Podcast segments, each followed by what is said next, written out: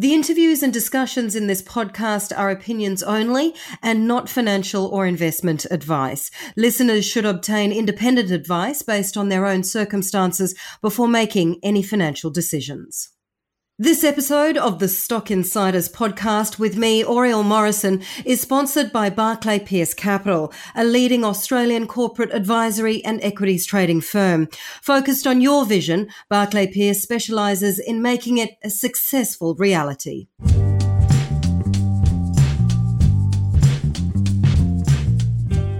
Hello, everyone, and welcome to the Stock Insiders podcast with me, Oriel Morrison. Now, today we're lucky enough to be joined by a very interesting leader, Orni Daniels. Now, Orni is the CEO of Gefen, which is essentially a digital platform provider. It listed on the ASX earlier this year. The ASX code there is GFN. It's got a market cap at the time of recording sitting on around 34 uh, Australian dollars. Orni, welcome. Really good to have you with us today. Thank you. Happy to be here. Now, you have a really interesting story. So I just wanted to spend some time talking about you because you're obviously the CEO, you're a founder of three companies. You were a fighter pilot and, in fact, still are a fighter pilot in the Israeli Air Force. Talk to us about who you are. Yes, that's, uh, that's correct. I've been flying F 15 in the Israeli Air Force for 25 years. I've uh, before I left the army for a reserve uh, duty. I was a deputy squadron commander for F-15 squadron. And then I decided to leave for the free market because I was amazed by the impact of the internet and the ability to influence people on large scale.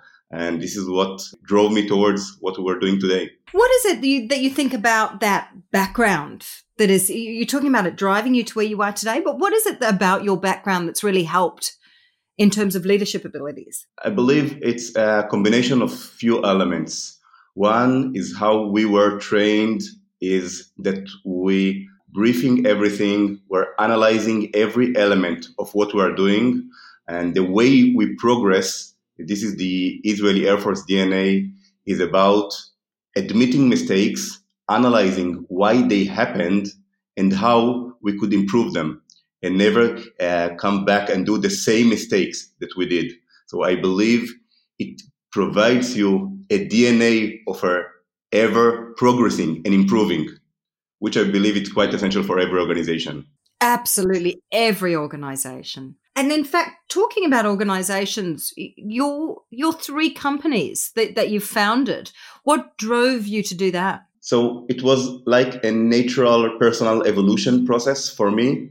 At the beginning, at the beginning, it was dealing with online marketing, driving traffic, understanding how you could attract large audience um, to be introduced to things that they weren't uh, aware of.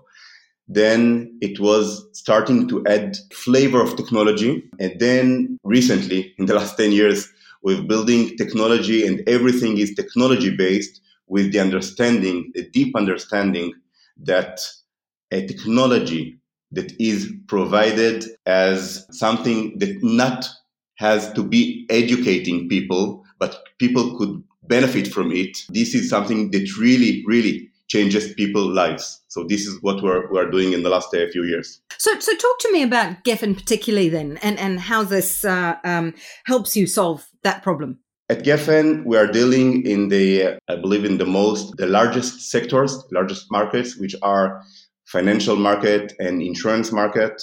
If I can put it in very simplified way, there is what we call the low money and the high money. The low money are the elements that are trying to make everything digital, simple products, super, super simple products. Uh, usually uh, they're involved in more elementary uh, products. And the high money, what we call are the more complex products where the advisors are needed. Their expertise is needed. If we're looking at about total addressable market, where uh, the whole direct and digital elements like Lemonade, Hippo, Next Insurance, etc., are 91% of the global market are driven in the financial and in insurance sectors are driven by advisors, agents, distributors. So to give you a little bit longer context, personally, as I said, I've been flying F-15 for 25 years. I'm the same person, same individual sitting on the cockpit. 25 years ago, if uh, to win an air-to-air battle, it was just me with my personal abilities against the enemy, like an advisor. When an advisor works, financial advisor works by themselves, it's there are good advisors with their specific expertise and they have more customers than others. Over the 25 years, we, I've been enjoying as a fighter pilot, I've been enjoying by the advance of the technology. And now there is a whole system that works for me as a fighter pilot in the cockpit, sitting in the cockpit that analyzes data, analyzes intelligence, information, digesting it and pushing it through automatically to my cockpit to the ability that I am able to use it to take better decisions. This is exactly what we're doing. We have created a technology that analyzes a lot of elements, doing a lot of automation to bet to provide automatically for those advisors when they face the customers and they serve the customers so they, t- they can take better decisions and better serve the customers based on data insights, automated marketing, segmentation, all elements to automate it so they, t- they can take better decisions and serve better the customers. So give us that. So I, I, really like your your analogy when you're using your experience as a, as a fighter pilot because that really clarifies what ex- exactly what Gefen does use an example for us in one of your focus areas. So, your focus areas are insurance, finance, primarily, and real estate. How would this work in the real estate business? Yeah, um, so so we're first uh, working now, focusing on financial and insurance. We also did some piloting on real estate, and I'll explain to you. Let's say you are now looking to buy a new home a new house. You're not a professional buyer. I assume that the, the regular person uh, buys, I don't know, one, two, three homes in a lifetime. So you're not a professional buyer in the sense that you know your budget, you know your area where you are, uh, where you prefer to live. Uh, but then a good broker would ask you not only listen to what you're saying, but will ask you a lot of questions to better understand what could fit you. For example, where what are your uh, where are your kids studying and um, your uh, sports maybe that you are doing to understand what type of family you are because to put you in the right community uh, to have a better community life to with a living in a neighborhood that people like you which make you know people life better when they uh, live on the same uh, neighborhood. Where do you work? Your uh, commuting. Um, a lot of elements that a good broker asks and then see what could be the right fit rather than, let's say, a new broker. Oh, okay, you have uh, this budget um, and you, you want to have a five room, uh, an apartment. Okay, so this is the inventory.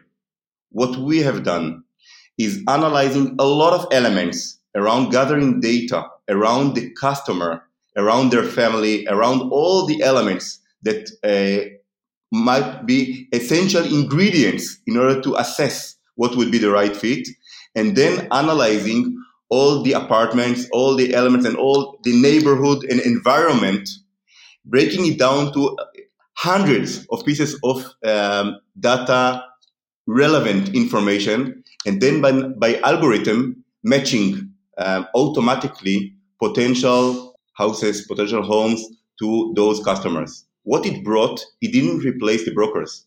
It just gave the broker for, for you as a customer, he could get on his app automatically what would be the right match with rank. So he could see why it could fit with the story, why it could fit the customer according to the uh, analysis of his data and for his personal and personal family. So you said uh, at the at this stage you're running trials in the real estate space. From what you've just described, I'm assuming those trials are successful. Yes, you're right, hundred percent right.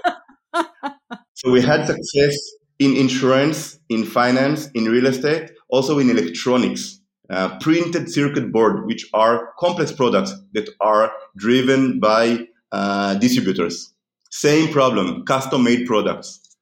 But then we had uh, when you when you face success, you also need you know to execute as a company. So you need to be focused. So we we just realized that our platform need to be built as a generic one. So it's not uh, it's it doesn't fit only to a specific sector.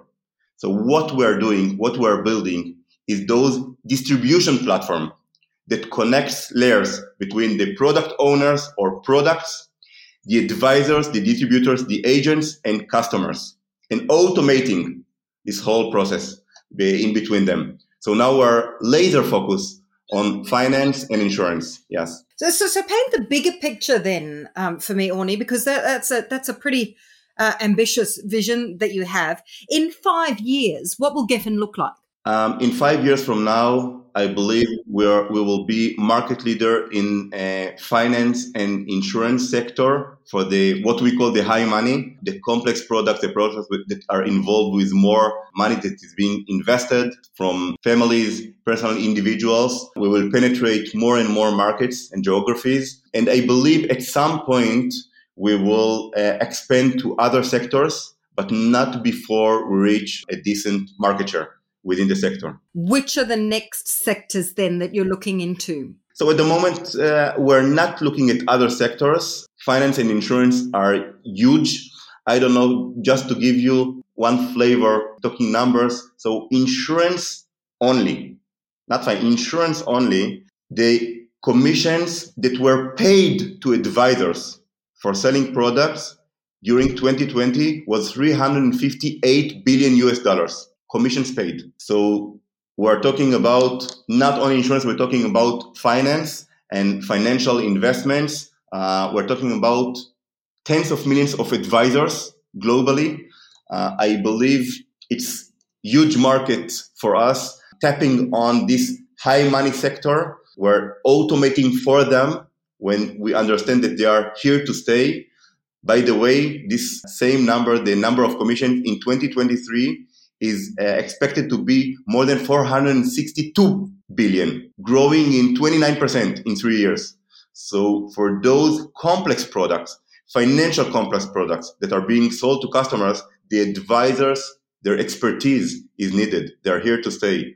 But the way they work need to be shifted, to be shifted through a, a, a complete digital transformation.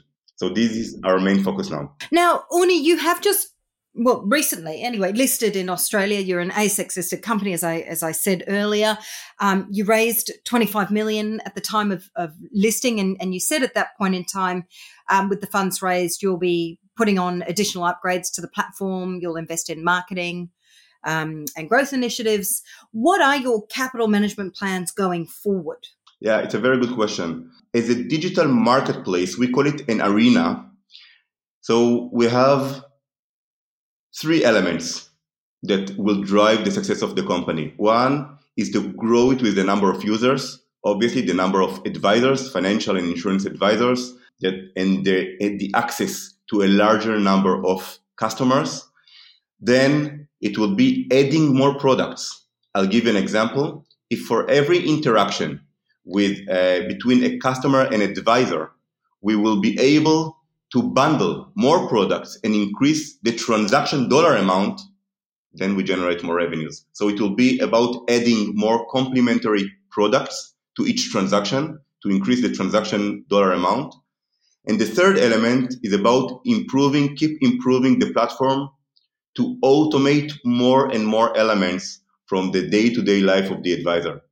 More and more elements from the customer facing interactions and from the carrier interaction, the back office. So the front office and the back office. The more automation we can add to that, the more free time the advisor have has to better sell, better serve customers.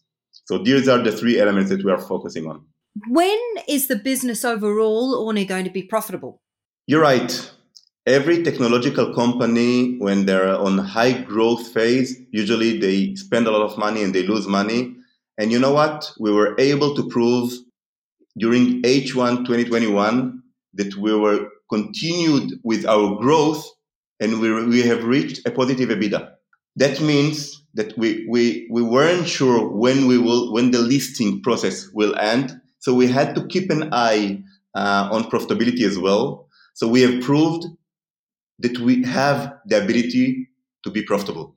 So now the shareholders let us don't worry about profitability. You proved that fine. Now press pedal to the metal and grow as much as possible that you can. So we can be profitable if we'd like to.